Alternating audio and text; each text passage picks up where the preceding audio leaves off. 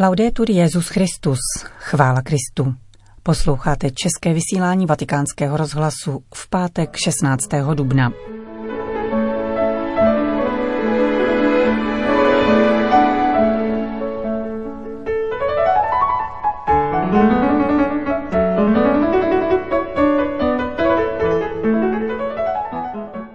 Posluchači, vítáme vás při poslechu našeho pořadu v den 94. narozenin emeritního papeže Benedikta XVI. Papež František promluvil k brazilským biskupům, napsal kardinálu Sakovi děkovný list po cestě do Iráku a v dopise italské novinářce Faustě Speránce píše o úkolu pečovat o stvoření.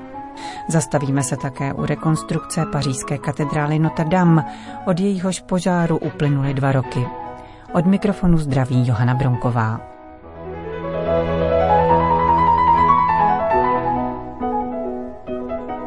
Zprávy vatikánského rozhlasu. Vatikán. Jednota není uniformita, nýbrž harmonie. A harmonická jednota, kterou uděluje jedině Duch Svatý, říká papež František ve videoposelství, kterým se obrátil na brazilské biskupy, schromážděné na svém 58. plenárním zasedání. Obrací se v něm ke všem obyvatelům této země, procházející jedním z těžkých období svých dějin. František vyjadřuje solidaritu stovkám tisíc rodin, které oplakávají ztrátu svých blízkých. Připomíná zároveň, že velikonoční poselství, ohlašující pánovo vítězství nad hříchem a smrtí, obnovuje v srdcích věřících naději, že život nakonec zvítězí. Svatý otec se k Brazilcům obrací s povzbuzením, že víra ve zmrtvých vstalého Krista ukazuje k možnosti překonat tuto tragickou chvíli. Naše naděje nám dodává odvahu, abychom se pozvedli. Milosedenství nás vybízí, abychom plakali s těmi, kdo jsou zarmouceni a podávali ruku těm nejpotřebnějším, aby se v nich znovu probudil úsměv. František dodává, že překonat pandemii a její následky se podaří jedině tehdy, budeme-li jednotní. Papež připomněl také příběh obrazu Panny Marie z Aparecidy, který byl nalezen polámaný, což lze považovat za symbol současné situace. Bůh však dává milost k poskládání toho, co bylo polámáno, spojení toho, co bylo rozděleno. Zdi, propasti a vzdálenosti, které se dnes projevují, by měly zmizet. Církev se má stávat nástrojem smíření, říká papež František. Y ser instrumento de reconciliación být nástrojem smíření, nástrojem jednoty. Právě v tom spočívá poslání církve v Brazílii. Dnes více než kdykoliv dříve.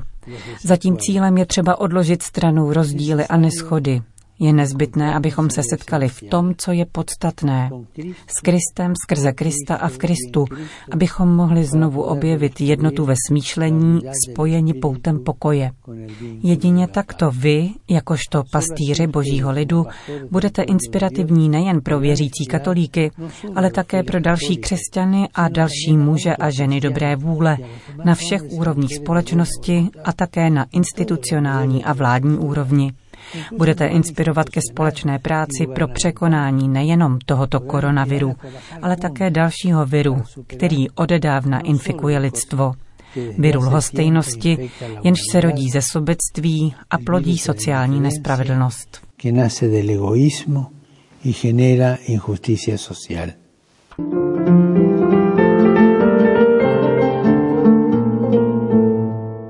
Vatikán, Irák. Apoštolský nuncius v Iráku, arcibiskup Mitja Leskovar, předal chaldejskému patriarchovi Bagdádu, kardinálu Luisi Rafaelovi Sako, papežův list, ve kterém František děkuje celé irácké církvi za vřelé a upřímné přijetí během nedávné návštěvy i za její velice dobré vydaření. Byla to návštěva, kterou jste připravili a doprovázeli modlitbou – Stala se znamením skutečného společenství s Petrovým stolcem. Mám dosud v srdci vzpomínku na četná setkání, pohnuté chvíle modlitby, vyznačující se úsilím o bratrské vztahy, píše papež František. Během dní, které jsem s vámi strávil, čteme dále v listě, jsem vnímal hlasy bolesti i úzkosti, ale také jsem naslouchal útěšným hlasům naděje, které plynou z blízkosti irácké církve věřícím a z jejího charitativního díla. Papež poté oceňuje mnohé církevní dobročinné instituce, které pomáhají Iráčanům, aby pracovali na obnově své země a její sociální obrodě a podotýká, Viděl jsem a dotýkal jsem se toho, nakolik Kristus žije v irácké církvi a působí v jejím svatém a věřícím lidu. V závěru děkovného listu římský biskup vyslovuje přání, aby křesťanské svědectví chaldejské církve, posílené krví mučedníků a obohacené o vytrvalost v protivenstvích, zářilo jako jasné světlo v Iráku i za jeho hranicemi – a tak chválilo boží velikost a radostného ducha iráckého národa v Bohu našem spasiteli. Dodejme, že papežův děkovný list za organizaci březnové apoštolské cesty, pohostinnost a snahy o nastolení pokoje v blízkovýchodním regionu obdrželi také iráčtí politici. O jeho převzetí z rukou apoštolského nuncia v Iráku ku příkladu informoval prezident autonomního Kurdistánu Nečirvan Bazrání. Paříž. 15. dubna uplynuly dva roky od rozsáhlého požáru pařížské katedrály. Na návštěvu Notre Dame se vypravil prezident Emmanuel Macron v doprovodu pařížského arcibiskupa Michela Opetí. Bezprostředně po požáru prezident sliboval, že obnova chrámu bude do pěti let hotová. Restaurační práce však významně zpomalila pandemie. Dnes je zřejmé, že bude trvat déle, nejméně další tři roky. Bylo již nicméně rozhodnuto, že od 16. dubna 2024 bude katedrála předána k náboženským účelům, potvrdil generál Jean-Louis Georges Lang, který je zvláštním prezidentským představitelem pro obnovu Notre Dame. V tuto chvíli se pokračuje v pracích na statickém zajištění stavby. Odhaduje se, že tato etapa skončí v létě a pak bude možné přistoupit k vlastní obnově a restaurování. Minulý týden byly vybrány duby, které poslouží na obnovu krovů a sanktusníků. Bude k tomu potřeba tisícovky stromů. Po jejich pokácení je nutné čekat nejméně 12 až 18 měsíců, aby dřevo vyschlo. Ze strany církve byl dohledem na rekonstrukci pověřen monsignor Eric Omonier, emeritní biskup Versailles. Za samotnou obnovu katedrály zodpovídá stát, jeho instituce, které nás ovšem pravidelně informují o tom, co se děje. Státu záleží na tom, aby otevření katedrály bylo zároveň otevřením pro náboženský kult. Také diecéze si přeje, aby se katedrála stala místem modlitby pro věřící a aby ji právě takto vnímali všichni návštěvníci. Nebude to snadné. Připomeňme, že před požárem navštěvovalo Notre Dame každoročně 12 až 15 milionů lidí.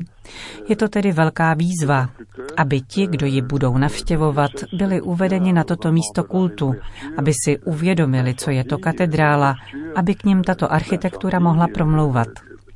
Tím spíše, že katedrála Notre Dame je živým místem modlitby. Není to muzeum. Nesmíme zapomínat, že před požárem se v ní slavilo zhruba 2000 liturgií ročně, sedm každý den. Je to tedy živý chrám. A arcibiskup Opetý to v symbolických gestech neustále připomíná. Vezměme si zvláštní obřad a modlitbu na zelený čtvrtek. Také církev se tedy připravuje na opětovné otevření katedrály. Říká emeritní biskup Versailles Eric Omonier.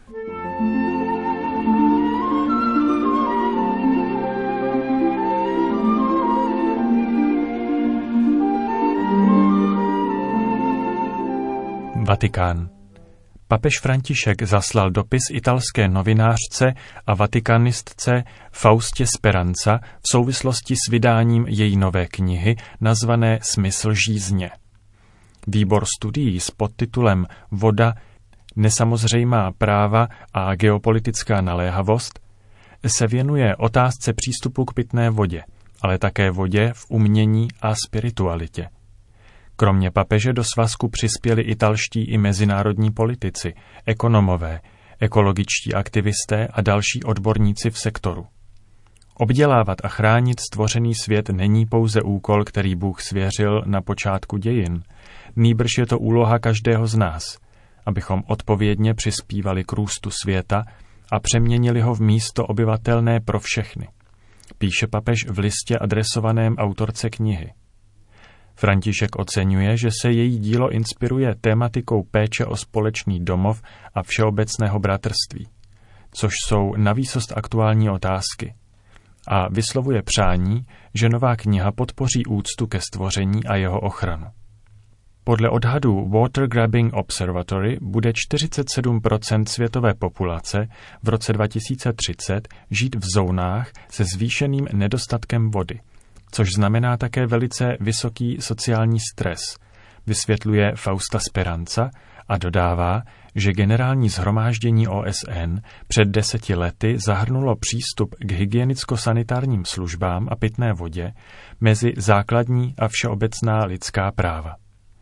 Avšak vodní zdroje nejsou rozděleny rovným způsobem a toto právo je víc než kdy jindy tekuté, zdůrazňuje autorka. K tomu se řadí potenciálně průlomová a pro Leckoho neuvěřitelná skutečnost. S vodou se obchoduje na burze a stalo se z ní modré investiční zlato. Fausta Speranza požaduje bezpečné a udržitelné nakládání s vodními zdroji a neváha označit za zločin proti lidskosti fakt, že řada lidí žije bez přístupu k pitné vodě. Zároveň chce přispět ke konstruktivní debatě a čerpat možná řešení ve studnici spirituality a umělecké vnímavosti, které mohou podnítit opravdovou ekologickou revoluci. Tedy změnu, která podle učení papeže Františka nemůže ovlivnit stav ovzduší, vody či půdy, nýbrž má proměnit způsob, jakým se člověk vztahuje ke stvoření i druhým lidem.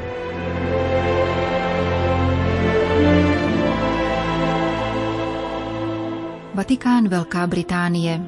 Loni v lednu zemřel ve věku 96 let Christopher Tolkien, nejmladší ze synů Johna Ronalda Royala Tolkiena, autora slavné trilogie Pán prstenů. Díky Christofově pečlivé editorské práci se čtenáři mohli seznámit s řadou posmrtně vydaných děl jeho otce. Christopher Tolkien žil velice diskrétně a rezervovaně. Uchýlil se s manželkou na jich Francie a jen zřídka kdy se objevoval na veřejnosti. O to větší zájem budí jakákoliv zpráva, která se jej týká, tím spíše, že s jednou z nich nyní přichází vatikánský deník L'Osservatore Romano. Jeden ze zaměstnanců prefektury papežského domu, která mimo jiné organizuje papežské audience, totiž při katalogizaci materiálů z pontifikátu Pia 12. objevil lístek s nápisem Krištof Tolkien, rok 1947, sobota 29. března. Také v oficiálním seznamu soukromých papežských audiencí z toho dne figurují dva studenti Oxfordské univerzity, pánové Peter Bentley a Christopher Tolkien, s douškou, že u druhého jmenovaného jde o syna profesora Tolkiena. O audienci požádala britská legace u svatého stolce a zdůvodnila ji tím, že první ze jmenovaných žadatelů o audienci zamýšlí v brzké době vstoupit k oratoriánům, kdežto druhý jmenovaný, právě Christopher Tolkien, si chce stát dominikánem anglické provincie. O případné Tolkienově žádosti o vstup do dominikánského noviciátu nicméně v archivech britských dominikánů nejsou žádné stopy, potvrdil otec Timothy Radcliffe, někdejší generální představený řádu a přítel rodiny Tolkienových. Kněžské svěcení nicméně přijal nejstarší z Tolkienových synů, John, a to necelý rok před zmíněnou audiencí jeho mladšího bratra u Pia 12. Nálezem ve vatikánském archivu se zabývá italský tolkienovský badatel Oronzo Chili. Jehož svazek Tolkien's Library loni vyhrál nejvyšší ocenění v soutěži nejlepších knih na toto téma.